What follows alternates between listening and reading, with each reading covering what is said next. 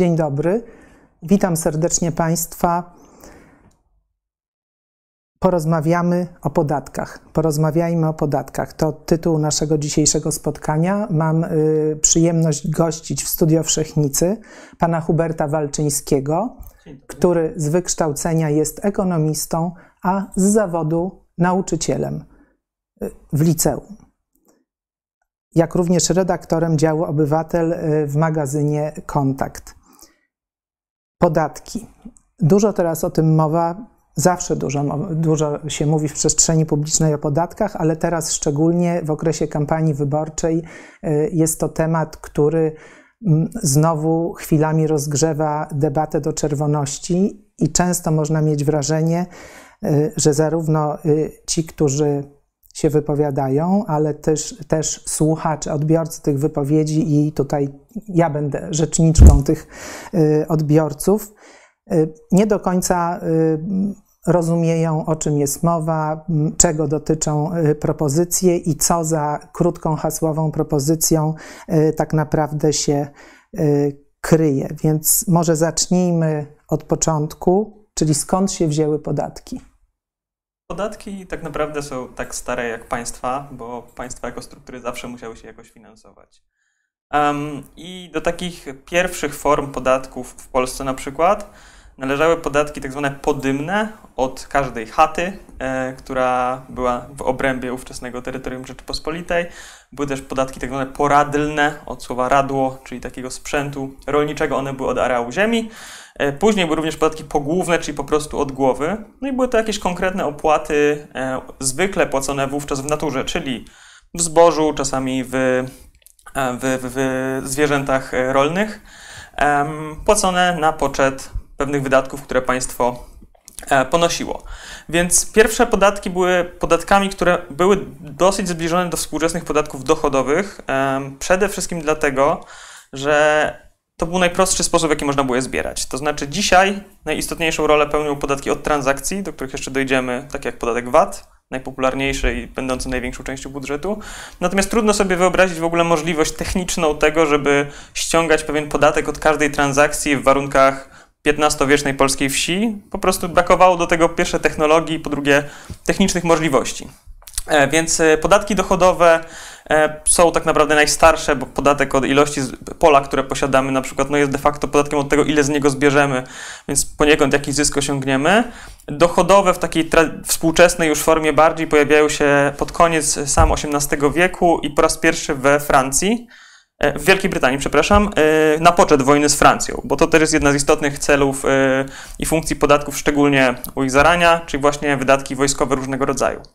W, XVIII, w XIX wieku one się rozwijają i coraz więcej krajów wprowadza, Stany Zjednoczone, większość krajów Europy i tak dalej.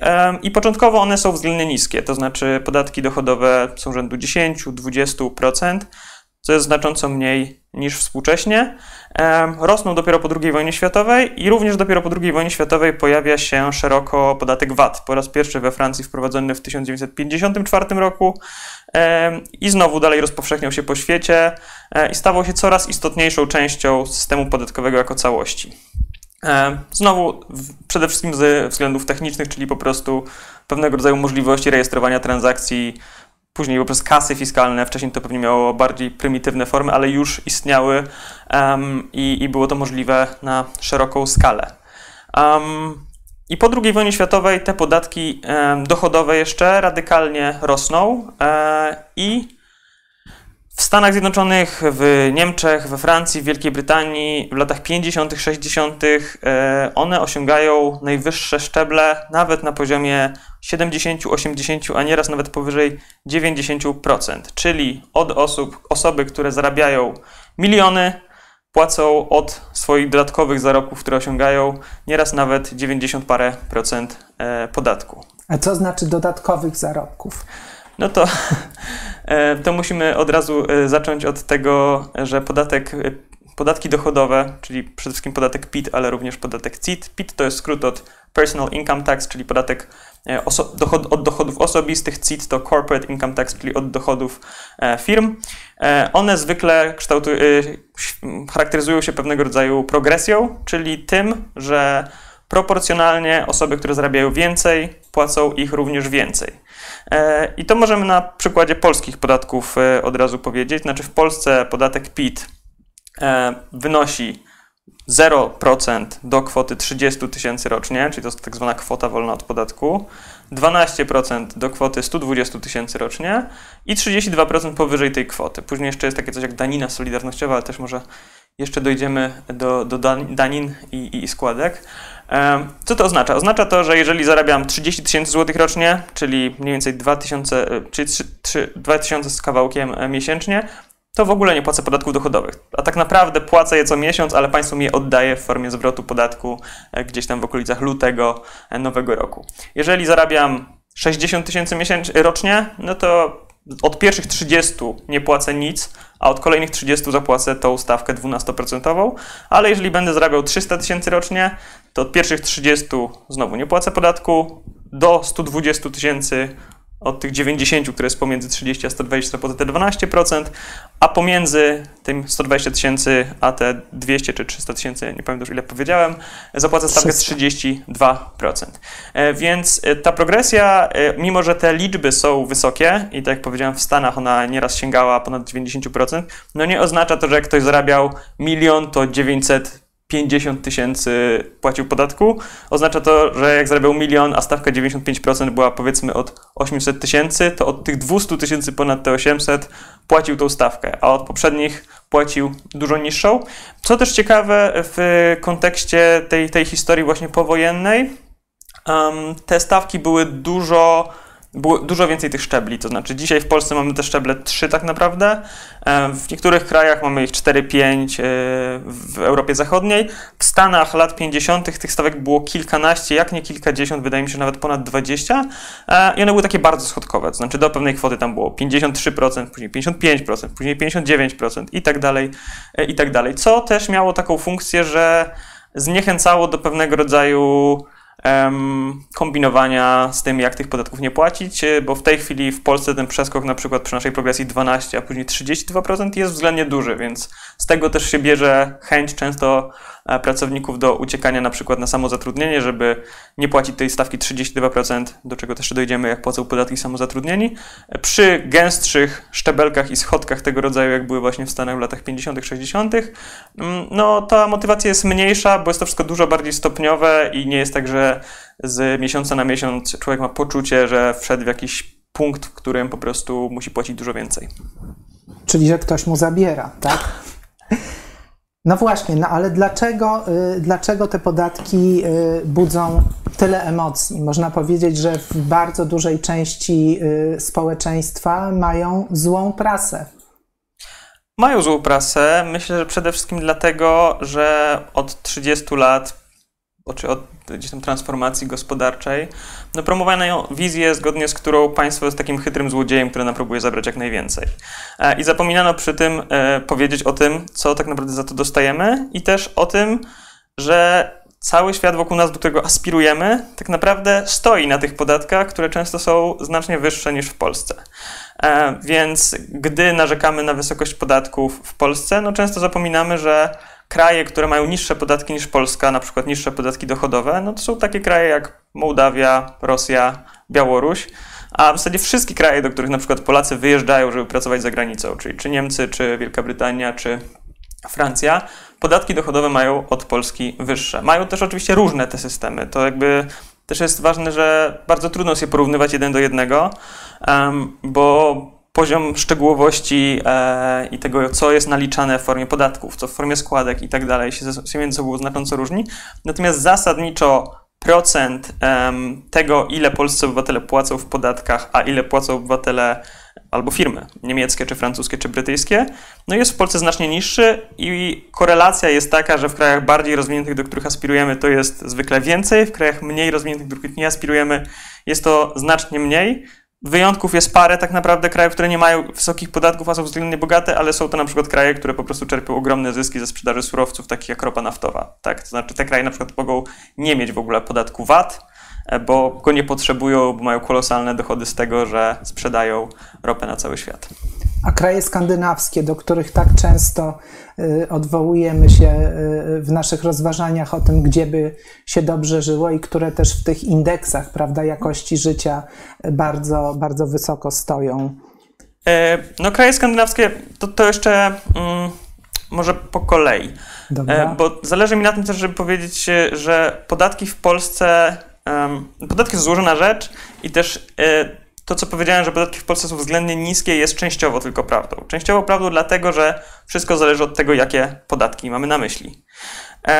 Bo PIT, czyli podatek właśnie od dochodów, jest w Polsce względnie niski. Tak? W Polsce mamy tu stawkę najwyższą 32%, później jest jeszcze 4% tak zwanej daniny solidarnościowej dla osób, które zarabiają powyżej miliona, więc ten próg łączny to jest 36%. I istotnie e, z perspektywy na przykład Skandynawii, no to jest mało, bo na przykład w Szwecji ten próg najwyższy to jest 52%. Na przykład w Danii to jest 56%. Średnia tego najwyższego progu w Unii Europejskiej jest 37,7%, czyli o prawie 6 punktów procentowych więcej e, niż w Polsce. I tak samo jest zresztą w Islandii, w Belgii, w Wielkiej Brytanii, w Hiszpanii. Tam wszędzie to jest powyżej 40%, często powyżej 50%. Ale są podatki, w których Polska jest, w których Polska wypada całkiem nieźle, które są względnie niskie. No i takim podatkiem jest na przykład VAT. E, przepraszam, są podatki, których Polska jest, które, które, które w Polsce są względnie wysokie i takim podatkiem jest na przykład VAT. Um, VAT, czyli podatek od dóbr i usług, który płacimy wszyscy codziennie, bo każda rzecz, którą kupimy w sklepie, jak pójdziemy, będzie obłożona podatkiem VAT. E, podstawowa stawka podatku VAT w Polsce to jest 23%. Są też stawki obniżone, jest stawka 8% na przykład usługi budowlane, na leki, jest stawka 5% na przykład na książki, jest też stawka 0% w tej chwili od dwóch lat już niemal na żywność między innymi, e, która została e, zdjęto podatek z żywności, który wcześniej był nieco wyższy, no po to, żeby między innymi e, złagodzić skutki gdzieś tam inflacji i wzrostu cen. E, natomiast ta standardowa stawka to jest właśnie 23%. W na przykład Niemczech to jest 19%, we Francji to jest 20%, w Wielkiej Brytanii, we Francji, tak, w Wielkiej Brytanii też to jest 20%.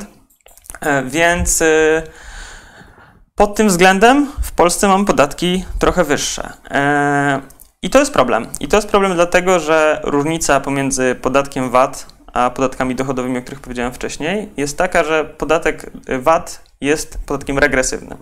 Co to znaczy? To oznacza, że zasadniczo on y, zawsze jest większym obciążeniem dla osób ubogich. Z tego prostego powodu, że jak osoba uboga zarabia albo uboga. Jeżeli ktoś po prostu pracuje zarabiając minimalną krajową, e, czyli w tej chwili 3600 zł, e, no to prawdopodobnie wydaje na dobra i usługi całą swoją pensję, bo bardzo trudno jest w Polsce przeżyć za mniej niż 3600 zł i cokolwiek z tego odkładać. Jeżeli ktoś zarabia 15 tysięcy złotych, to pewnie wydaje 8, może 10 tysięcy, część inwestuje, część odkłada. Więc tą stawką 23% jest obłożone 60, może 70% tego dochodu.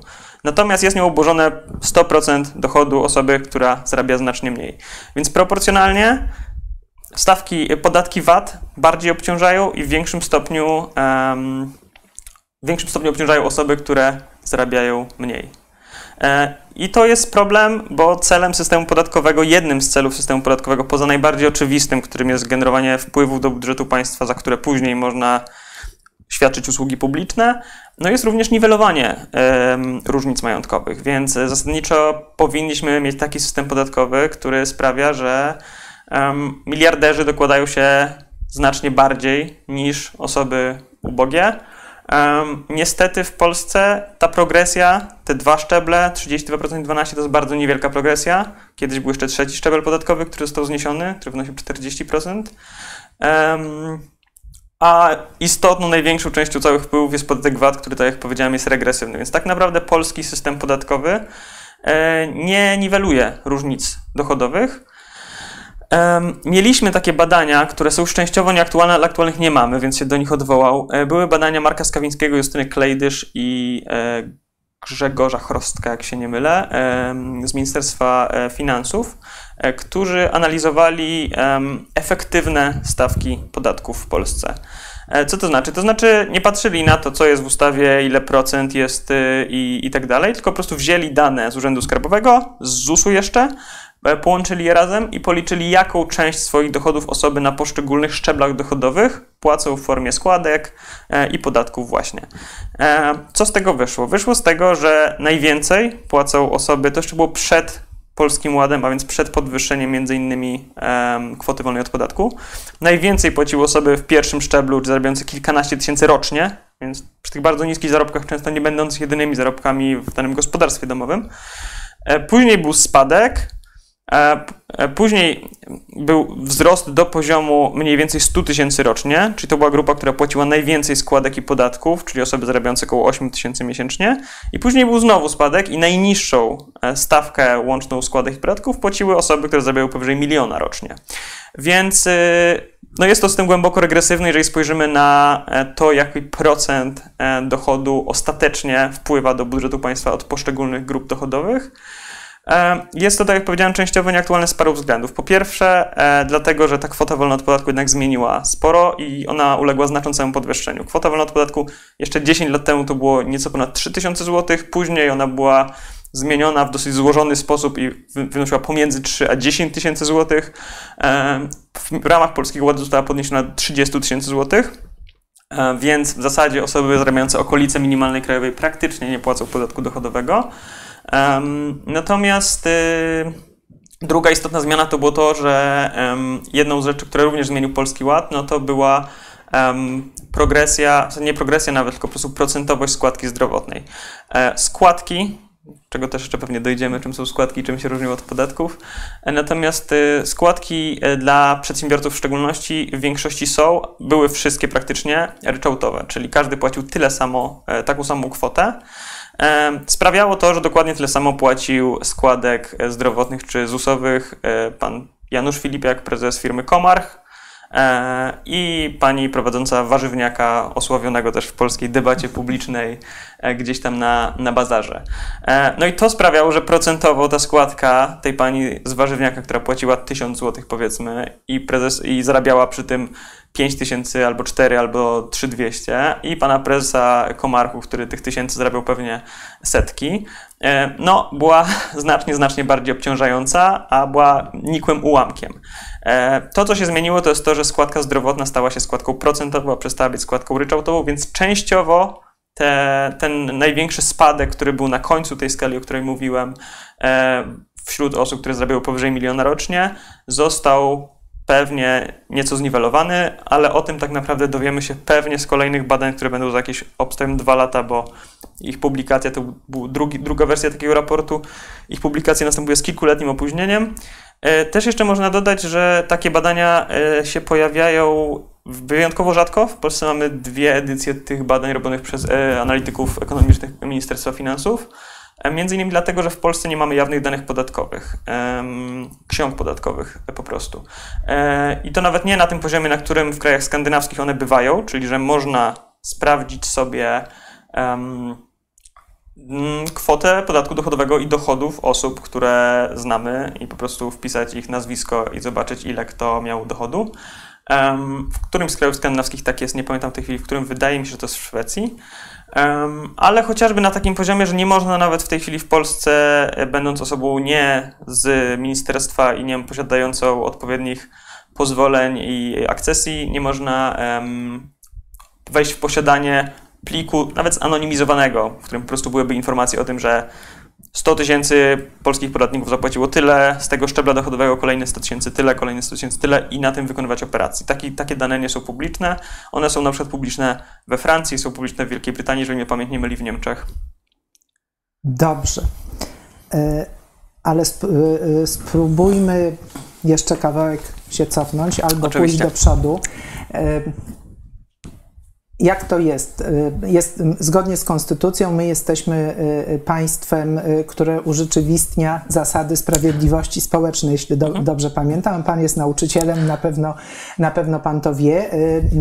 Więc stąd ta koncepcja, że ci, którzy mają najwięcej i zarabiają najwięcej, powinni też więcej się dokładać do, do tego naszego wspólnego koszyka, dzięki któremu państwo dostarcza nam różne dobra. Tak? Padło, padło tu już mm, stwierdzenie usługi publiczne, ale może zanim, zanim przyjdziemy do tych kosztów państwa mhm. tak? i do tego, co państwo, po co państwo te podatki, państwo przecież nie jest jakimś abstraktem, tak? Mhm. to trochę już Pan powiedział o składce ZUS-owskiej, tak? czym, się, czym się różni składka od podatku, to może by było jedno pytanie, a drugie, no jeszcze mamy takie, mm, nie wiem, czy to można nazwać, że to są specjalnie, specjalne podatki czy daniny, no ale na przykład jest, y, do, dotyczy bardzo dużej grupy obywateli, dotyczą akcyzy, tak? Mhm. Akcyza na paliwo, akcyza na produkty czy wyroby tytoniowe,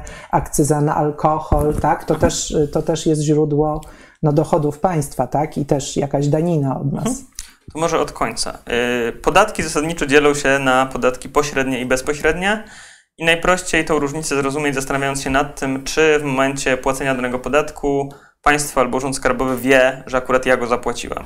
Jeżeli ja kupuję w sklepie butelkę wody, to państwo się nie dowie, że ja, Hubert Walczyński, akurat zapłaciłem od tej wody, która kosztuje 2 zł, ileś tam groszy podatku.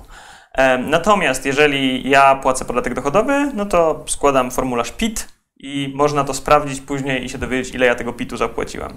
Więc te pierwsze podatki, których się Państwo nie dowie, kto je płaci, e, zbierane przy transakcjach, to są tak zwane podatki pośrednie. No i pierwszym z nich jest właśnie VAT, o którym mówiłem wcześniej.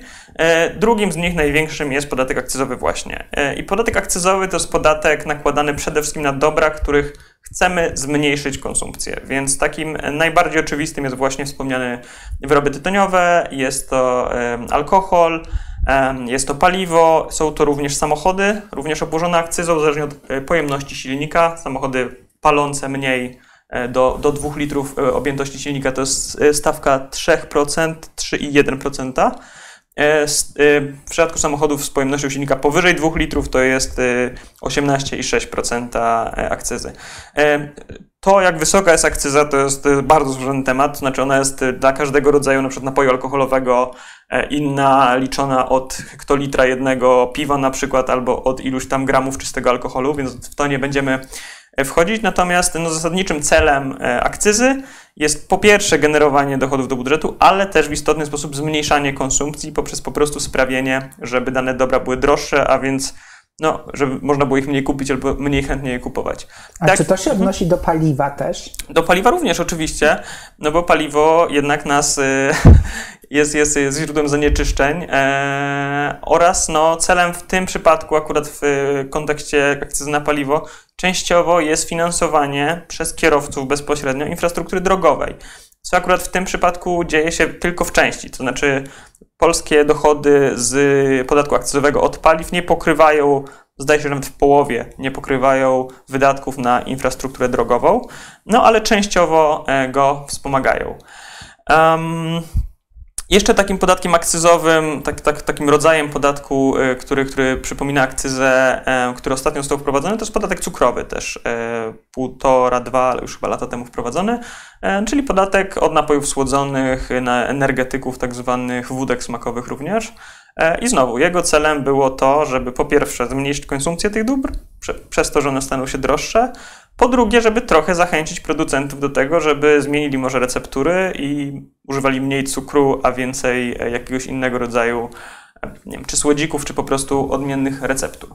E, I trzeba przyznać, że to było dosyć skuteczne. To znaczy, obniżono konsumpcję napojów słodzonych w ten sposób. I to jest zasadniczo dosyć skuteczna metoda obniżania konsumpcji czy alkoholu, czy, czy, czy, czy, mm, papierosy, palenia tytoniu ogólnie e, i tym podobne. Znowu, te wszystkie rzeczy są zasadniczo w Polsce wciąż tańsze niż w krajach zachodnich, co wystarczy zobaczyć po cenach paczki papierosów w Niemczech czy Wielkiej Brytanii e, niż w Polsce. Natomiast też trzeba pamiętać o tym, że o ile jest to w miarę skuteczne narzędzie, o tyle ostatecznie ma ono pewien problem i ten problem polega na tym, że no wszystko to sprawia, że osoba bogata może w zasadzie kupić sobie co chce i nie mieć z tym żadnego problemu. Osoba biedna ma ten problem, bo dla niej ten wzrost ceny akurat tej paczki papierosów e, jest większym problemem niż dla kogoś, kto zarabia 15 tysięcy i czy zapłaci za paczkę papierosów 15 zł czy, czy 25, to nie będzie miało istotnego znaczenia. Więc to są podatki pośrednie, e, służące przede wszystkim generowaniu dochodów budżetowych i pewnego rodzaju kierunkowaniu konsumpcji. Jeszcze e, mam, mamy obok, obok, tego podatki bezpośrednie, czyli właśnie tak jak powiedziałem, podatki, w przypadku których można w miarę sprawnie zidentyfikować osobę, która go płaci. No i pierwszym z tych podatków jest właśnie PIT, czyli podatek dochodowy od osób fizycznych. Obok tego mamy tak zwany CIT, czyli podatek dochodowy od osób prawnych, czyli zwykle od spółek, korporacji. On ma stawkę 19% standardową. Istnieje też coś takiego jak mały CIT, który ma stawkę 9%. E, istnieje jeszcze rozmaita gama mm, tak zwanych podatków dochodowych ryczałtowych, które mogą płacić e, na przykład e, samozatrudnieni, Zależnie od wykonywanego zawodu, to jest od kilkunastu do nawet kilku procent. Są różnego rodzaju ulgi dla osób. Jest tak, tak zwana ulga IP Box dla osób, które wytwarzają coś związanego z prawem autorskim, co miało zachęcić w Polsce programistów do tego, żeby nie uciekali swoimi podatkami za granicę. E, więc ta gama znowu możliwości rozliczania swojego dochodu przez e, osoby, które nie pracują na umowie o pracę ani zleceniach, tylko na jakichś formach działalności gospodarczej, jest dosyć szeroka. Um, obok tego też do podatków bezpośrednich należą jeszcze na przykład podatki spadkowe, podatki od darowizn, e, ale również na przykład podatki od dóbr luksusowych, których w Polsce nie mamy, ale w wielu krajach takie podatki funkcjonują, na przykład od samochodów powyżej wartości kilkuset tysięcy czy, czy, czy, czy, czy kilku milionów um, są nakładane. E, zdaje się, że Kanada taki podatek niedawno wprowadziła od samochodów wartych powyżej 300 tysięcy dolarów kanadyjskich. E, więc takie są e, te podstawowe rodzaje podatków. Obok podatków mamy jeszcze składki, o których Pani wspomniała. Składki od podatków różnią się tym, że e, podatki nie wiążą się z zaciągnięciem pewnego zobowiązania wobec płatnika. To znaczy, z faktu, że ja zapłacę ileś tam podatku VAT kupując coś, nie przysługuje mi prawo do niczego konkretnego. Zasadniczo z tych pieniędzy zostanie sfinansowane wiele rzeczy, z których skorzystam, ale nie będą one jakoś bezpośrednio powiązane z tym, co ja akurat zapłaciłem. W przypadku składek jest odwrotnie, to znaczy wiążą się z nimi tak zwane prawa nabyte. No i właśnie najbardziej powszechną i popularną składką e, jest składka ZUS, czyli składka na ubezpieczenie e, społeczne. Która się składa z kilku podskładek. Która tak, składka ZUS się składa z kilku składek. Jest składka emerytalna, jest składka rentowa, jest składka zdrowotna na poczet finansowania e, służby zdrowia. E, je wszystkie, tak jak też wcześniej mówiłem, one są procentowe w przypadku osób zatrudnionych na umowie o pracę i na umowie zlecenie. W przypadku um, osób samozatrudnionych one są jeszcze w znacznej większości ryczałtowe, to znaczy zdrowotna została, jest w tej chwili procentowa, ale y, emerytalna, rentowa składka na fundusz pracy, e, jest, są składkami ryczałtowymi. E, no i to jest trochę podobnie jak z tym podatkiem VAT. To znaczy ryczałt jest regresywny. Ryczałt sprawia, że ci, którzy zarabiają bardzo dużo, płacą dokładnie tyle samo, co ci, którzy zarabiają mało e, i przez to tych, którzy zarabiają mało, to najbardziej obciąża. W Polsce to się też wiąże z pewnym kontekstem historycznym, to znaczy ta, ten sposób rozliczania się przedsiębiorców został wprowadzony w Polsce w latach 90. Przede wszystkim dlatego, że w latach 90. polskie państwo nie było szczególnie silnym państwem, mierzyło się z wieloma problemami i brak konieczności kontrolowania um, dochodów firm przy ściąganiu od nich poszczególnych składek był korzyścią. To znaczy, można było uznać, że koszt tego, żeby sprawdzić, czy ktoś czegoś nie robi na lewo, na czarno, nie kombinuje e, i na pewno zapłacił ten procent od tego, co ta firma zarobiła, mógł być wtedy być może trudno to stwierdzić, ale, ale było to w miarę uzasadnione, wyższy niż po prostu powiedzenie, ok, wszyscy płacimy tyle samo, um, bo potrzebujemy tych dochodów, obniżymy ko ko konieczność tych kontroli e, i przez to wydatki państwa e, i jeszcze jakiś potencjał pewnie korupcyjny, który mógłby się z tym wiązać. No tylko minęło ponad 30 lat transformacji i dzisiaj nie mamy takich dużych problemów z tym, żeby sprawnie kontrolować różnego rodzaju no, oszustwa finansowe, też można tak nazwać po prostu. E, więc y, też z perspektywy właśnie tej debaty publicznej, o której Pani mówiła, którą Pani pytała, no, e, powtarzającym się nieustannie e, argumentem, problemem jest właśnie ten wysoki poziom składek, szczególnie ZUS-owskich dla przedsiębiorców. Ten ZUS ma zażynać polskich przedsiębiorców. Istotną częścią tego problemu jest fakt, że ta składka jest stała. E, jeżeli ona byłaby procentowa, jeżeli byłaby niska dla tego, kto zarabia mniej, a procentowo, znaczy procentowo taka sama nawet, ale po prostu wysoka przez to dla tego, kto zarabia więcej, no to ten problem by zniknął. I to jest rzecz, która się dzieje znowu w bardzo wielu krajach z Europy Zachodniej. To znaczy, jeżeli Polacy jadą do Wielkiej Brytanii i mówią, że tam są dużo lepsze podatki niż w Polsce, mimo że te stawki najwyższe są dużo wyższe niż w Polsce, no to między innymi dlatego, że jak się zakłada działalność gospodarczą w Wielkiej Brytanii, to zależnie od poziomu dochodu płaci się różny poziom tychże składek i one na tych pierwszych szczeblach są znacząco niższe niż w Polsce i są mniejszą częścią tego dochodu, więc w znacznie mniejszym stopniu obciążają osobę, która postanawia tę działalność gospodarczą prowadzić. Druga rzecz, która jest jeszcze istotna, jest taka, że no, Składka ZUS jest składką, którą płacimy na własne e, ubezpieczenie emerytalne e, i ZUS wbrew temu, co znowu w Polsce od 30 lat e, mówiono, pisano o tym artykuł i przekonywano Polaków, ZUS nie upadnie. Znaczy, ZUS nie upadnie tak długo, jak nie upadnie państwo polskie nie ogłosi bankructwa. Zobowiązania ZUS-owskie wobec obywateli mają taki sam poziom ważności jak obligacje Skarbu Państwa. Obligacje Skarbu Państwa, jak tracą ważność, to państwo bankrutuje. Więc zasadniczo, jeżeli Polska nie ogłosi bankructwa, to emerytury z ZUS-u będą. Na jakiej one będą wysokości, no zależy w znacznym stopniu od tego, ile tych składek zapłacimy. E, bo ZUS nie jest jakąś magiczną studnią bez dna, w której przepadają nasze pieniądze, a to, ile będziemy mieli emerytur, jest bezpośrednio powiązane z tym, ile zaskładkujemy. To jest bardzo prosty wzór, który jest tym, ile zgromadzimy w ciągu naszej aktywności zawodowej, przedzielony przez dalszą oczekiwaną długość życia e, w momencie przejścia na emeryturę tam jest skorygowane jeszcze o rozmaite rzeczy pomiędzy mężczyznami a kobietami, innym wiekiem emerytalnym, inną oczekiwaną długością życia, ale zasadniczo to równanie jest dosyć proste i, i tak wygląda. Co więcej, można sobie nawet wejść na. Um, można sobie wejść i sprawdzić stan swojego konta emerytalnego, czy tego, ile się już oskładkowało. To niech pan powie, jak to zrobić. Ja zrobię po naszej na rozmowie. Stronie internetowej. Um, na stronie internetowej ZUS-u można się zalogować profilem zaufanym i tam można sobie wejść w sumę składek, które się zgromadziło. E, no i w oparciu o to też nam wysyłają co jakiś czas z pocztą. ZUS e, nam wysyła pocztą. Przestali to już wysyłać, tak? moim zdaniem. Ja nie wiem, parę, parę lat temu jeszcze dostałem, tak, parę ale, lat temu, może, ale teraz już chyba nie wysyłają. Może, może uważają, że każdy może sobie sprawdzić przy pomocy profilu zaufanego. Może tak być. No ale y, z tym ZUS-em, z, z tymi to składkami. Jeszcze, właśnie chciałem dokończyć. E, no i też e, z tymi właśnie wysyłanymi do nas niegdyś jeszcze szacunkami. No, e, myślę, że również strach Polaków przed tym, że tych emerytur z ZUS-u w ogóle nie będzie, wynikał z tego, że te e, szacunki były często niskie. Te szacunki były niskie między innymi z tego powodu, że jeszcze 5, 7 zdaje się lat temu umowy zlecenie na przykład w ogóle nie było składkowane składkami emerytalnymi. I kilkanaście procent Polek i Polaków pracowało na umowach zlecenia jako po prostu standardowej formie zatrudnienia, niezgodnie z prawem, to znaczy wykonując rzeczy, które w polskim kodeksie pracy są jasno określone jako coś, co się nazywa pracą, jest wykonywane w pewnym konkretnym miejscu, w określonym czasie, zleceniobiorca nie ma prawa sobie zmienić tego czasu czy miejsca, no i w świetle polskiego kodeksu pracy to jest praca i to niesie obowiązek podpisywania umowy o pracę. W praktyce E, podpisywano masowo umowy zlecenia e, i było to plagą polskiego rynku pracy przez 25 lat.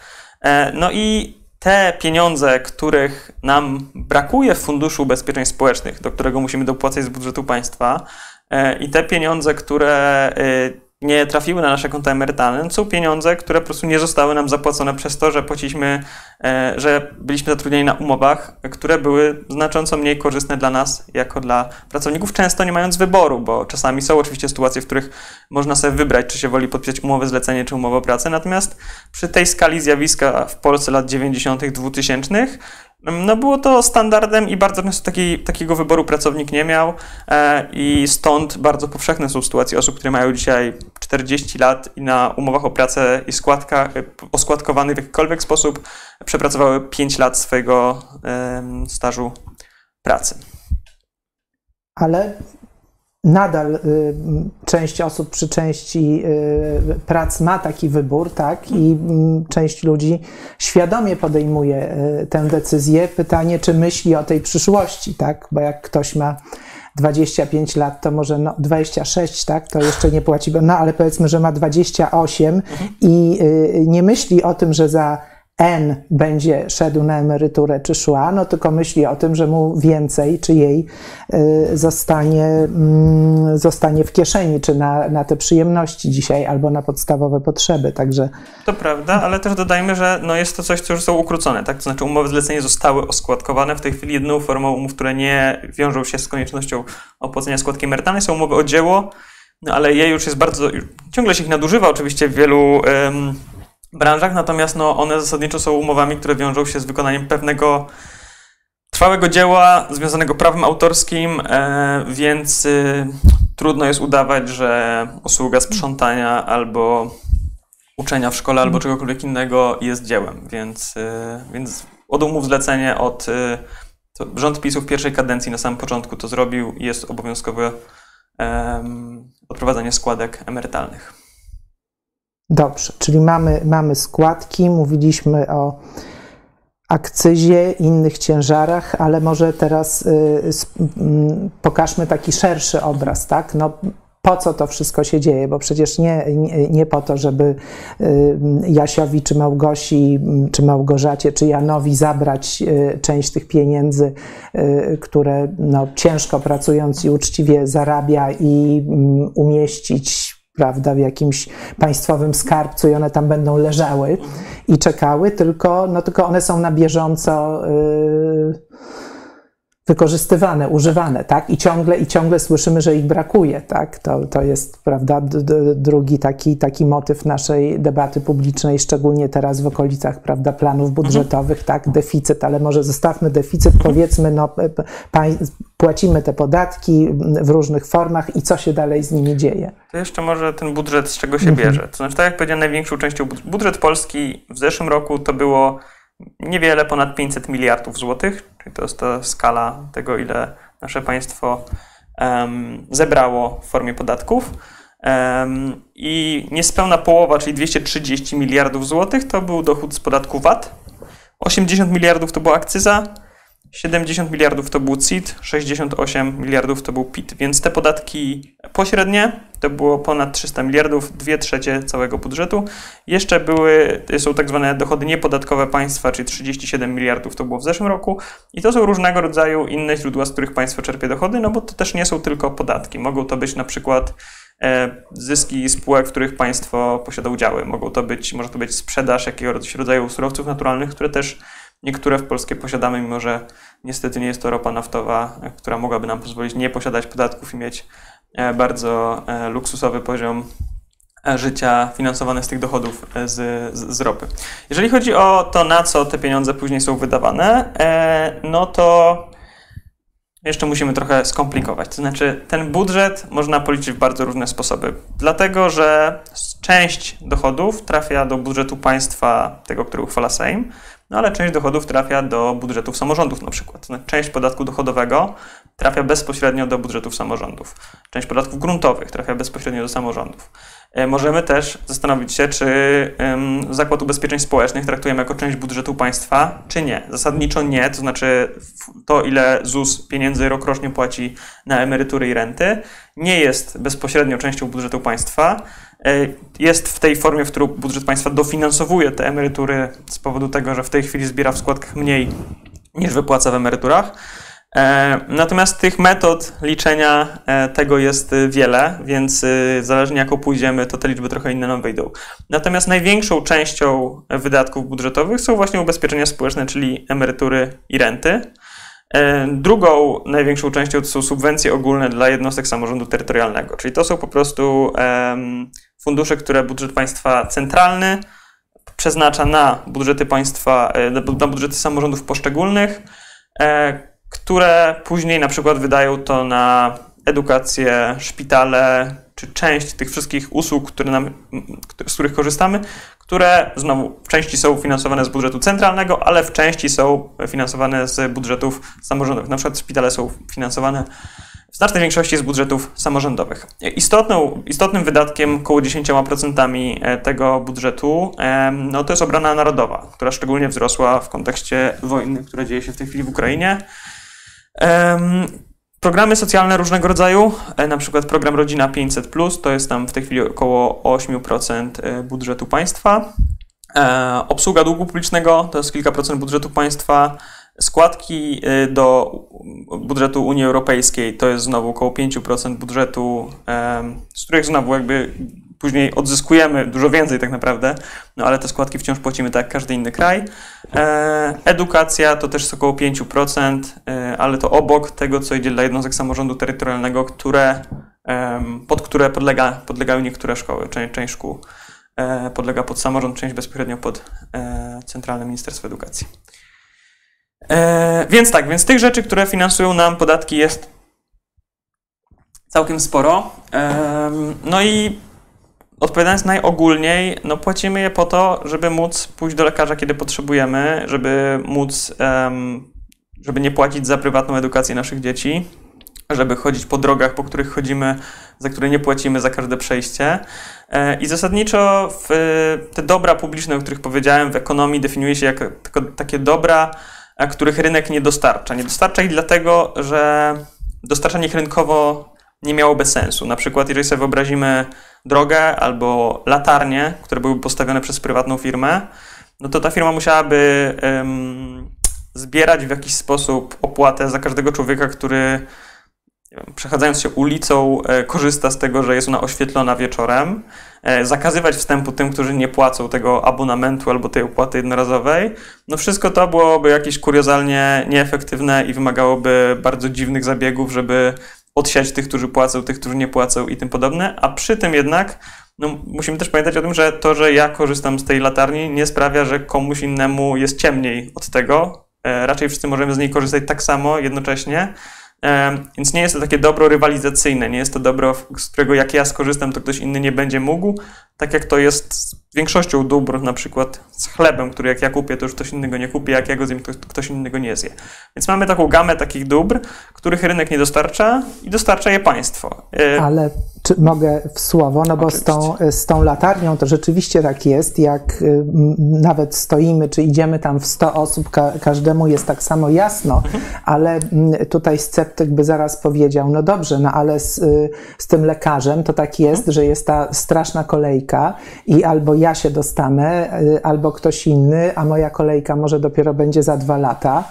W przedszkolu brakuje miejsca dla mojego dziecka, mhm. chociaż teoretycznie każde dziecko powyżej pewnego wieku ma zagwarantowane miejsce w przedszkolu. No a ze szkołami, szczególnie w dużych miastach, to, to wiemy, co się dzieje, jak, jak ciężko. Także jest, jest bardzo duży taki nurt w tej y, dyskusji publicznej, y, że to, co nam państwo daje w postaci usług publicznych za te nasze podatki, które tam z tych źródeł, które pan wymienił i na co wydaje, to, e, to jednak e, my czujemy, że poziom tego jest za niski w stosunku do tego, co my płacimy i, a co więcej, chyba też często e, no, takie jest wrażenie, że nawet jeżeli byśmy zapłacili jeszcze trochę więcej, y, to i tak to się na tyle nie poprawi, żeby było y, tego warte, tak? No i stąd chyba częściowo rozwój tych wszystkich y, prywatnych usług, mhm. które teoretycznie są zagwarantowane, no czyli służby zdrowia i szkolnictwa, tak? No zostańmy przy tych, przy tych dwóch. Znaczy, absolutnie tak, tak jest. E, no tylko problem jest taki, że to jest skutkiem, a nie przyczyną. To znaczy, jeżeli mamy względnie niskie podatki, łącznie jako całość, płacimy ich proporcjonalnie mniej niż obywatele czy firmy w Niemczech czy w Wielkiej Brytanii czy gdzieś, to bardzo trudno jest z nich sfinansować NHS, który, na który, czyli brytyjską służbę zdrowia na przykład, która jest na świecie uważana za jeden z lepszych systemów służby zdrowia, na który Brytyjczycy oczywiście bardzo narzekają, ale jak się pojedzie do Wielkiej Brytanii i korzysta z NHS-u, to no, człowiek widzi różnicę na plus znacząco w porównaniu z Polską. E, no i to wszystko jest też związane bardzo mocno z tym, o czym, o, o czym e, wcześniej e, pani mówiła, czyli z no, tym przekonaniem o tym, że generalnie podatki to jest jakieś zło. To znaczy, w Polsce budowano przez 30 lat mitologię te, takiego taniego państwa, to znaczy tego, że płaćmy mało, niech to państwo będzie możliwie tanie, niech się nie wtrąca. No tylko problem jest taki, że tanie państwo, no to jest właśnie państwo, w którym e, po pierwsze brakuje lekarzy, brakuje miejsc w szpitalach, brakuje miejsc w szkołach. Po drugie, w tych szkołach pracują nauczyciele, którzy są niedofinansowani, którym się płaci niewiele. Przez to e, ci, którzy bardzo by chcieli pracować w szkole, ale no nie jest ich nie stać ich na to, żeby pracować w szkole, idą do innych zawodów e, i, i tych, tych, nauczycieli jest mało. Więc to są takie błędne koła, które ta prywatyzacja, o której Pani wspomniała, jeszcze napędzają, tak? No bo ostatecznie, po pierwsze, na poziomie wiedzy ekonomicznej, którą dzisiaj mamy, nie mamy wątpliwości, że systemy publiczne takich rzeczy jak służba zdrowia albo edukacja działają lepiej niż systemy prywatne. To znaczy, jeżeli sobie porównamy kraje, w których sprywatyzowano edukację, typu Stany Zjednoczone albo Chile na przykład, z krajami, w których ta edukacja jest publiczna, no to zasadniczo nawet na poziomie kosztów, które e, rzekomo sektor prywatny powinien mieć niższy niż system publiczny, bo być bardziej efektywny, bardziej rynkowy, cokolwiek, no okazuje się, że to wszystko kosztuje dużo więcej. E, system ochrony zdrowia tak samo. Wiąże się to z masowymi nierównościami w dostępie do tych rzeczy, tak? Czyli na przykład z tym również w konsekwencji, że osoby bogate i dzieci osób bogatych mają dostęp do znacząco lepszej edukacji niż osób biednych. Więc y, musimy pamiętać o tym, że y, prywatyzacja systemu nie jest żadną alternatywą, jeżeli się poczyta o właśnie na przykład Stanach Zjednoczonych i o tym, jak wygląda tam system służby zdrowia albo system edukacji, no to, to nie chcemy tego. E, jedyną alternatywą, jaką mamy, jest dobry sektor publiczny, bo jeżeli ten sektor publiczny będzie słaby, to ta prywatyzacja nadejdzie obok i zapłacimy to samo, tylko dwukrotnie, bo zapłacimy te same pieniądze, które mogłyby trafić do systemu publicznego edukacji, który by sprawił, że ta edukacja byłaby na naprawdę dobrym poziomie, no trafiają w tej chwili do szkół społecznych i prywatnych, E, które mają też jeszcze na marginesie, to znaczy systemy, szkoły prywatne są lepsze od szkół publicznych, między innymi dlatego, że to nie jest uczciwa konkurencja pomiędzy szkołami publicznymi a prywatnymi, bo szkoły prywatne też są finansowane z budżetu państwa, one też mają subwencje na każdego ucznia, ale dodatkowo mają jeszcze pieniądze od rodziców, którzy płacą czesne, czasami nieraz kilka tysięcy miesięcznie tego czesnego. Więc ich warunki finansowe na to, żeby zapewnić mniejsze klasy, żeby zapewnić, e, nie wiem, więcej godzin konsultacji z nauczycielami, super wyposażone sale fizyczne czy chemiczne, no są znacząco, znacząco lepsze niż w przypadku szkół publicznych. E, więc i żeby nie płacić za to wszystko dwa razy i korzystać z dobrej jakości usług publicznych w systemie Narodowego Funduszu Zdrowia, czy po prostu polskich publicznych szkół, które ciągle jednak mimo tego skrajnego niedofinansowania, no wciąż najlepsze szkoły w Polsce są szkołami publicznymi. No po prostu potrzebujemy je dofinansować, żeby było z czego zbudować tą lepszą jakość. E, I też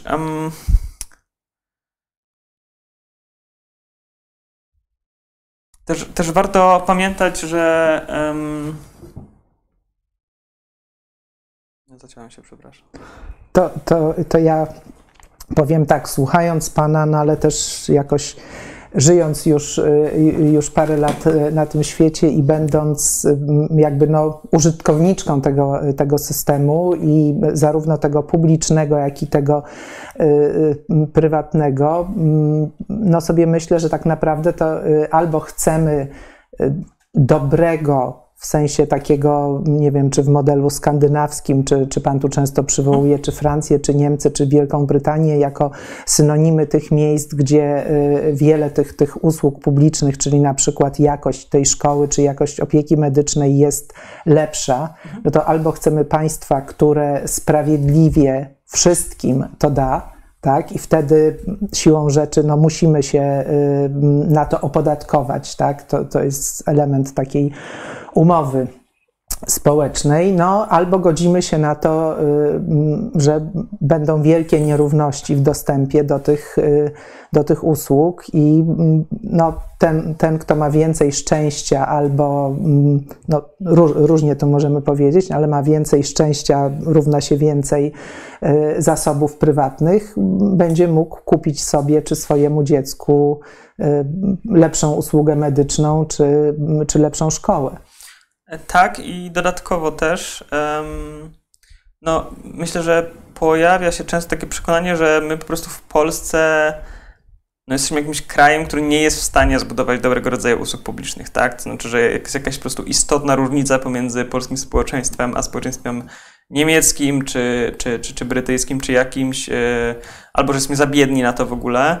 No też trzeba pamiętać o tym, że kraje, które są dzisiaj naszym wzorem, wspomniane przykład kraje skandynawskie, które mają te usługi publiczne na świetnym poziomie, no one je budowały nie będąc bogatszymi krajami od Polski, tak? E, I że jeżeli chcemy dojść kiedykolwiek do tego momentu, no to to, co musimy robić, to jest właśnie nie napędzanie tych błędnych kół tego, że nic nie działa, więc płacimy na sektor prywatny, który jest droższy, który wcale też nie jest znacznie bardziej efektywny. Znaczy musimy pamiętać o tym, że ta efektywność sektora prywatnego żeruje na systemie publicznym. To znaczy, jeżeli szpitale e, firm prywatnych medycznych są tak efektywne i świadczą o tyle lepsze usługi, no to dlatego, że nie świadczą w oparciu o swój abonament kosztujący 150 zł miesięcznie na przykład usług wiem, leczenia nowotworów, które są bardzo, bardzo kosztowne.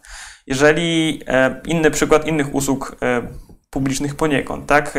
Weźmy sobie Pocztę Polską i rosnący udział paczkomatów w rynku. No, paczkomaty mogą być efektywne między innymi dlatego, że e, paczkomat można sobie postawić tam, gdzie akurat jest popyt i modele danej firmy powiedzą, że odpowiednio duża ilość osób będzie tam zamawiała rzeczy i stamtąd je odbierała, no ale nie muszą dostarczyć listu renty, emerytury, wyzwania sądowego do każdej jednej osoby, która mieszka we wsi, w której mieszka 75 osób i w najbliższej gminie jednak musi się znaleźć jakaś poczta. Więc y, to, co się dzieje, kiedy mamy te niedofinansowane usługi publiczne i wchodzi na rynek firma prywatna, no to ona sobie wykraja taki fragment, który będzie bardzo dochodowy, który obniża raz jeszcze dochody tego publicznego, y, tego publicznego podmiotu, który świadczy usługi. E, ono sobie na tym zarabia, a ten publiczny podmiot jest y, jeszcze bardziej niedofinansowany niż był i pozostawiony tylko z tymi najgorszymi, najbardziej nieopłacalnymi no, usługami albo, albo częściami kraju często, bo to się często też wiąże geograficznie.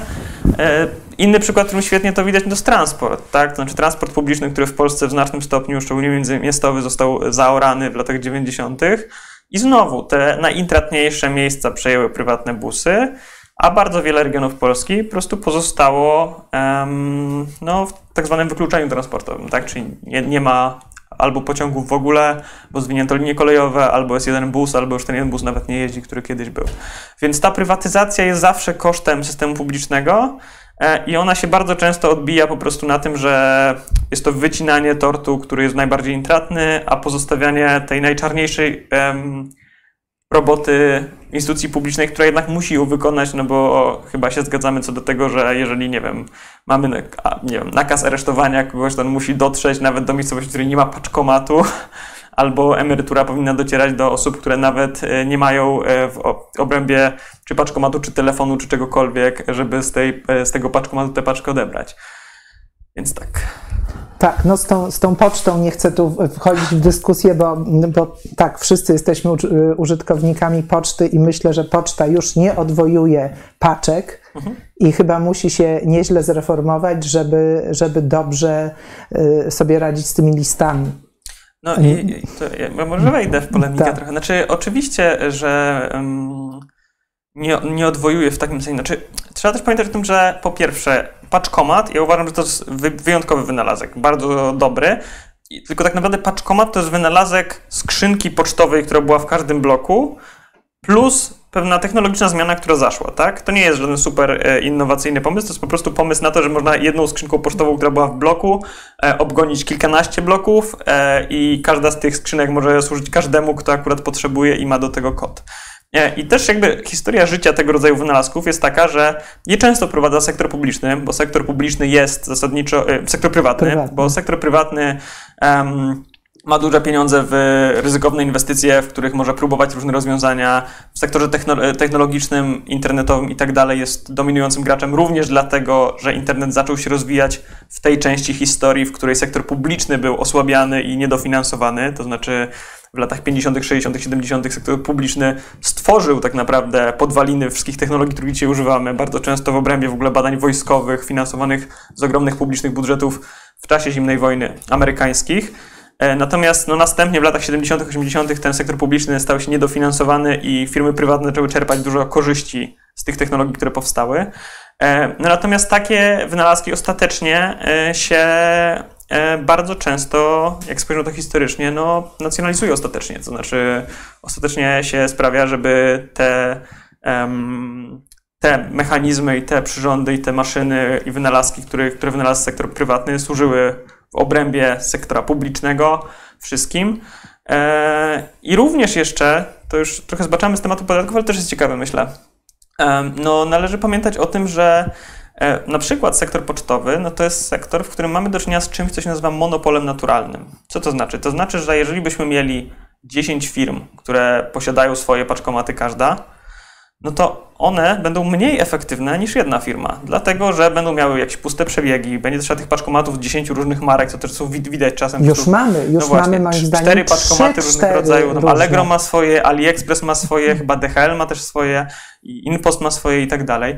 Więc każdy z nich ma osobnych kurierów. Zamiast jeden mógłby obgonić wszystkie, to każda robi osobno. Konkurują ze sobą jeszcze, e, prześcigając się na jakieś super promocje. E, gdyby to wszystko było w obrębie jednej spółki, która byłaby skuteczna, to mogłoby to po prostu radykalnie zmniejszyć koszty, no na przykład chociażby transportu tych rzeczy. E, I też z tego powodu e, tego rodzaju właśnie monopole naturalne, infrastrukturalne, które jako jedne działają lepiej niż wiele, no historycznie się nacjonalizuje. I takim przypadkiem bardzo dobrym może być na przykład metro. To znaczy metro londyńskie na przykład zostało znacjonalizowane w latach 50. po wojnie, 40. chyba jeszcze na początku 50. Najpierw było liniami prywatnymi, no ale jak się ma system transportu miejskiego, no to lepiej jest go skoordynować, zrobić jeden bilet, e, wspólne rozkłady i tak dalej, niż mieć siedmiu przewoźników, który każdy będzie jeździł własnymi pociągami. E, więc y, ten sektor publiczny ostatecznie, jeżeli jest dobrze dofinansowany i dobrze zarządzany, e, no to jest w stanie oferować te usługi lepiej i sprawniej niż sektor prywatny, tylko to, co nie może się dziać, to nie może być po prostu chronicznie niedofinansowany. A no niestety Polska przeszła transformację gospodarczą w latach 90., kiedy chroniczne niedofinansowanie sektora publicznego było pewnego rodzaju ideologią polityczną na całym świecie. Znaczy było to przekonanie, że wszystko, co sprywatyzujemy, będzie bardziej skuteczne. No, dzisiaj widzimy tego koszty w postaci właśnie tego, że mamy te szpitale z długimi kolejkami, mamy te szkoły, w których brakuje nauczycieli i w których w klasach jest po 35 albo i 40 osób, a lekcje odbywają się na dwie albo i trzy zmiany, bo brakuje przestrzeni w szkołach. Czyli y, myśli Pan, że cztery firmy, które y, dostarczają nam w tej chwili usługi y, pocztowe, paczkomatów, zostaną w jakimś momencie połączone w jedną, mm, że to, że to będzie taka naturalna ewolucja? Czy... Myślę, że historia nas uczy, że tak się generalnie dzieje. E, jest to bardziej skuteczne i myślę, że jeżeli byłaby taka wola polityczna i też gotowość, żeby sprawnie tym zarządzać, bo ja nie mam wątpliwości do tego, że Poczta Polska prawdopodobnie, nie, nie znam się dogłębnie na Poczcie Polskiej, ale prawdopodobnie nie jest dobrze zarządzaną instytucją. Natomiast nie mam też wątpliwości, że może być. To znaczy, znowu, mamy bardzo dużo pokudujących przekonań o tym, że e, usługi publiczne muszą być złe i gorsze od prywatnych. Po pierwsze, no, na świecie w wielu różnych krajach obserwujemy świetnej jakości usługi publiczne i nie są to kraje, w których ludzie są genetycznie inni od nas. Po drugie, na przykładzie jeszcze transportu, o którym mówiliśmy, tak, no obserwujemy bardzo często prywatyzację, która wiąże się z radykalnym rośnięciem kosztów. I to świetnie widać na przykład na, e, w kontekście linii kolejowych. Tak? W Wielkiej Brytanii na przykład y, spółki kolejowe zostały sprywatyzowane, między innymi firma Virgin, e, która również zajmuje się telefonami, ale i liniami lotniczymi, oferuje usługi przewozowe na brytyjskich liniach kolejowych. No i jak kiedyś e, chciałem przejechać w Londynie z z Londynu do Birmingham, to sprawdziwszy ceny e, pociągów, e, bilet kosztował 180 funtów. E, no i to jest... Ile kilometrów? Kilkaset. No, natomiast no, w Polsce 180 funtów to nie zapłacił, choćbym chciał przejechać po prostu z Białego Stoku przez Rzeszów do Szczecina przez Katowice jeszcze z czterema przesiadkami. Więc te usługi prywatne też mają tą, tą wadę, że no, są po to, żeby generować zysk. E, a usługi publiczne zysku generować nie muszą, e, więc zasadniczo mogą być tańsze. Co więcej, właśnie w sytuacjach, w których one uzyskują monopol albo jakiś quasi-monopol, czyli na przykład linii kolejowych, no one wtedy mogą kosztować dużo więcej, no bo nie ma alternatywy. E, alternatywa jest gdzie indziej. W tym przypadku na przykład alternatywą są loty, które są dużo tańsze, no ale znowu wiążą się z ogromnymi kosztami środowiskowymi, które po prostu nie są w tym równaniu. Więc wracając do tego pytania kluczowego, no myślę, że jak najbardziej jest to możliwe, żeby usługi publiczne były dobrej jakości. I myślę, że potrzeba do tego woli politycznej, dofinansowania, sprawnego zarządzania i też po prostu takiego no, wiary w to i przekonania i chęci, żeby to zrobić. W Polsce takiej wiary i chęci nie było. E, natomiast, no też z drugiej strony, obserwujemy na przestrzeni ostatnich lat jednak wiele sukcesów e, państwa jako instytucji w kontekście, no nie wiem, na przykład. Ja pamiętam, że jak byłem w liceum, to chodziłem na lekcje podstaw przedsiębiorczości, gdzie uczono nas wypełniać PIT jako e, formularz. W tej chwili, tam w styczniu, wchodzę na stronę podatki.gov.pl i trzema kliknięciami myszki jest ten PIT złożony samodzielnie. W sensie zostało to scyfryzowane i polska, jakby polskie, polska cyfryzacja usług publicznych jest na jednym z najlepszych poziomów w ogóle w Unii Europejskiej i w Europie i na świecie. Jakby w tym względzie przodujemy. Innym przypadkiem... A dlaczego pan myśli, że to się udało?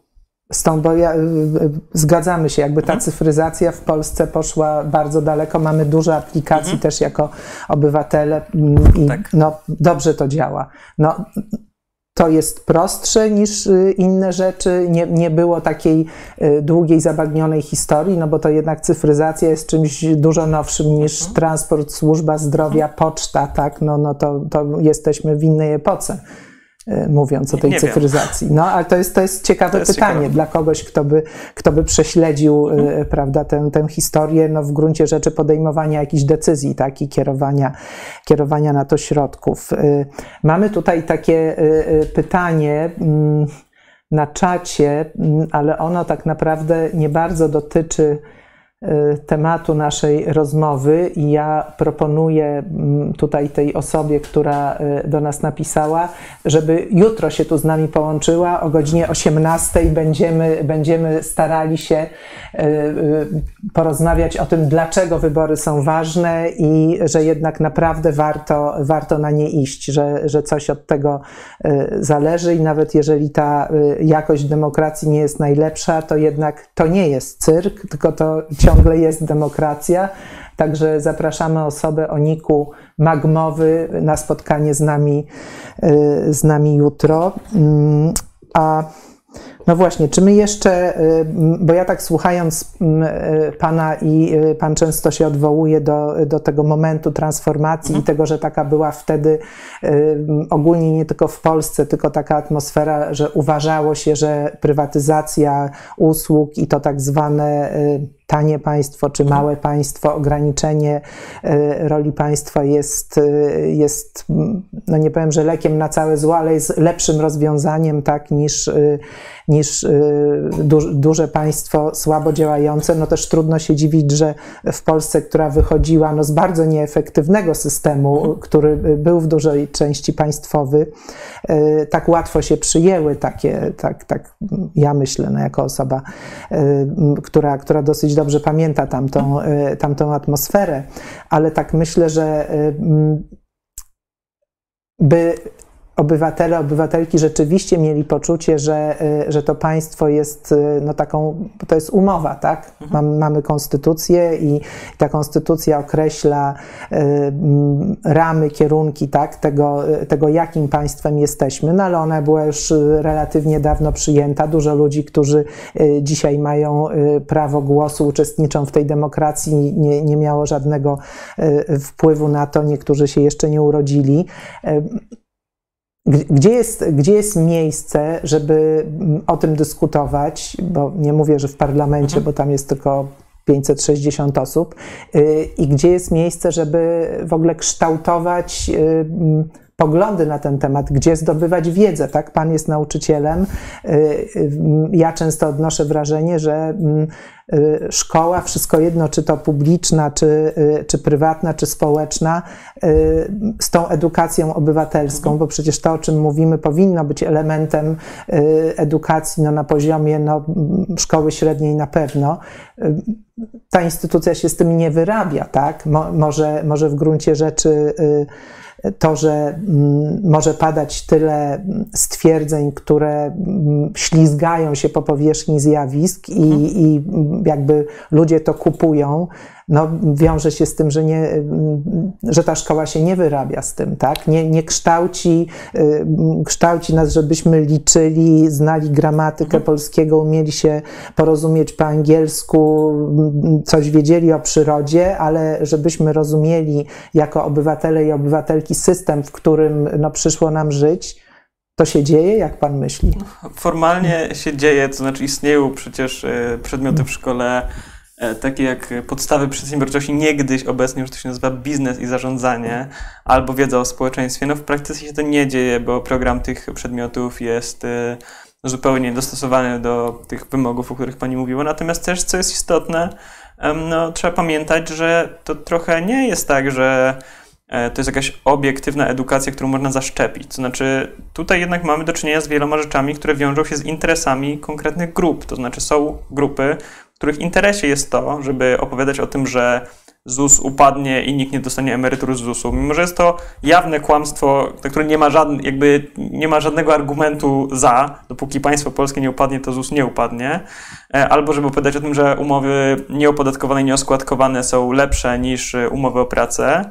E, I te instytucje, siły lobbyingowe często no, mają ogromne pieniądze, E, i przez to mają ogromny wpływ na debatę publiczną i ogromny wpływ również na to, co jest uczone na tychże przedmiotach. Więc dlatego na przykład na przedmiotach takich jak podstawy przedsiębiorczości niegdyś, obecnie biznes i zarządzanie, no nie uczy się uczniów yy, na przykład tego, jak założyć związek zawodowy, mimo że znaczna większość z nich będzie pracownikami w swoim życiu, więc to przynależność do związku zawodowego będzie dla nich dużo bardziej oczywista niż yy, zdolność do tego, jak założyć firmę. Więc yy, no myślę, że, że trzeba pamiętać o tym, że trochę jest tak, że różne siły z różnymi interesami no, toczą wojnę pewnego rodzaju e, i promują pewne poglądy, które są e, dla nich korzystne.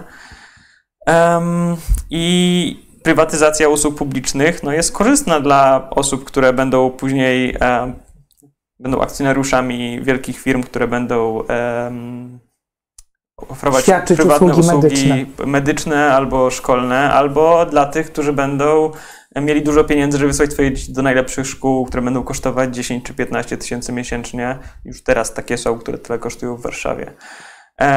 Więc y, po prostu są rzeczy, które są y, korzystne dla większości obywateli, ale no niekoniecznie są korzystne dla tych, którzy mają duże pieniądze na to, żeby wpływać na to, jak wygląda program nauczania. E, I myślę, że między innymi stąd no, te wiele przekonań, które nie mają nic wspólnego z rzeczywistością, ale e, pokutują od lat. A jeszcze chciałem też się odwołać do jednej sfery gdzieś tam usług publicznych i pani wspomina o konstytucji i o tym bardzo nieefektywnym systemie poprzednim. No, jedną z rzeczy, które mamy w Konstytucji, o których też się mało pamięta albo w prakty praktyce się tego nie, nie, nie wykonuje, no to jest y, obowiązek państwa, zobowiązanie do świadczenia i zaspokajania potrzeb mieszkaniowych e, obywateli. I znowu w kontekście przekonania o nieefektywności państwa, no, możemy sobie spojrzeć na to, że system, który był znacznie mniej efektywny prawdopodobnie niż obecna którakolwiek władza w Polsce, po prostu polskie państwo, no, był w stanie budować 300 tysięcy mieszkań rocznie w latach 70. Ale i tak e, to było za mało. To był I tak jeden tak to było... z największych hmm? problemów, z, których, z którym Polska wyszła, e, weszła w transformację, tak? Hmm. Brak, tam już nie pamiętam liczb, ale co najmniej 800 tysięcy, wydaje tak. mi się, tak się mhm. mówiło. Później się tak. o milionie mówiło, tak. e, ale no, od lat 90 kiedy cała sfera mieszkalnictwa została całkowicie oddana w ręce sektora prywatnego i deweloperów, no, zdaje się, że w zeszłym roku albo dwa lata temu po raz pierwszy udało się tą liczbę przekroczyć. Znaczy, przez 30 lat firmy prywatne budowały po 70, 100, 120, 110, 150 tysięcy mieszkań rocznie, czyli mniej niż był w stanie budować rząd e, Polskiej Rzeczpospolitej Ludowej w latach 70. Więc to jest też taka rzecz, e, no i jakby i znów nawet władza próbowała, miała program Mieszkanie Plus, który zakończył się spektakularną klapą, tam parę tysięcy mieszkań w najlepszych szacunkach oddano do użytku. Natomiast no, skoro była w stanie to zrobić władza, która jednak y, była skorumpowana pewnie pod wieloma względami i mało efektywna z różnych powodów, no to pytanie, czy to jest organicznie niemożliwe, żeby w Polsce zbudować 300 tysięcy mieszkań z zasobu publicznego i um, umożliwić mieszkanie w nim ludziom i nie mierzyć się z problemem tego, że trzeba wziąć kredyt na 40 lat e, i zapłacić za mieszkanie 700 tysięcy, a później spłacić w tym kredycie 1,5 miliona. No, prawdopodobnie jest to możliwe, tylko po pierwsze, znowu, mamy tutaj ogromną siłę, która bardzo na tym straci, jeżeli to się wydarzy. I to jest po prostu ogromna siła lobby deweloperów, ale również e, funduszy inwestycyjnych, które wchodzą na polski rynek, kupując setki mieszkań za jednym zamachem, tylko po to, żeby je wynajmować, albo nawet ich nie wynajmować, po prostu wzrost ich cen z roku na rok będzie sprawiał, że to będzie świetna inwestycja i to, co się kupi teraz za kilka miliardów albo kilkaset milionów, później będzie warte dwa czy trzy razy więcej. E, no i po, po drugie, potrzeba do tego woli politycznej, więc. Czyli my, y, jako pojedynczy obywatele i obywatelki, jednak dobrze by było, żebyśmy trochę się y, o tym nauczyli i mogli tę naszą wolę y, polityczną wyrazić głosując. Tak? Mhm. Akurat, Są wybory za miesiąc. Akurat niedługo będziemy mieli taką okazję. To co, ja dziękuję Panu bardzo dziękuję za uprzejmie. rozmowę. Mam nadzieję, że, że chociaż część tych kwestii udało nam się wyjaśnić. Jak będzie takie zainteresowanie czy potrzeba, to może będziemy kontynuować. Bardzo dziękuję. Dziękuję również.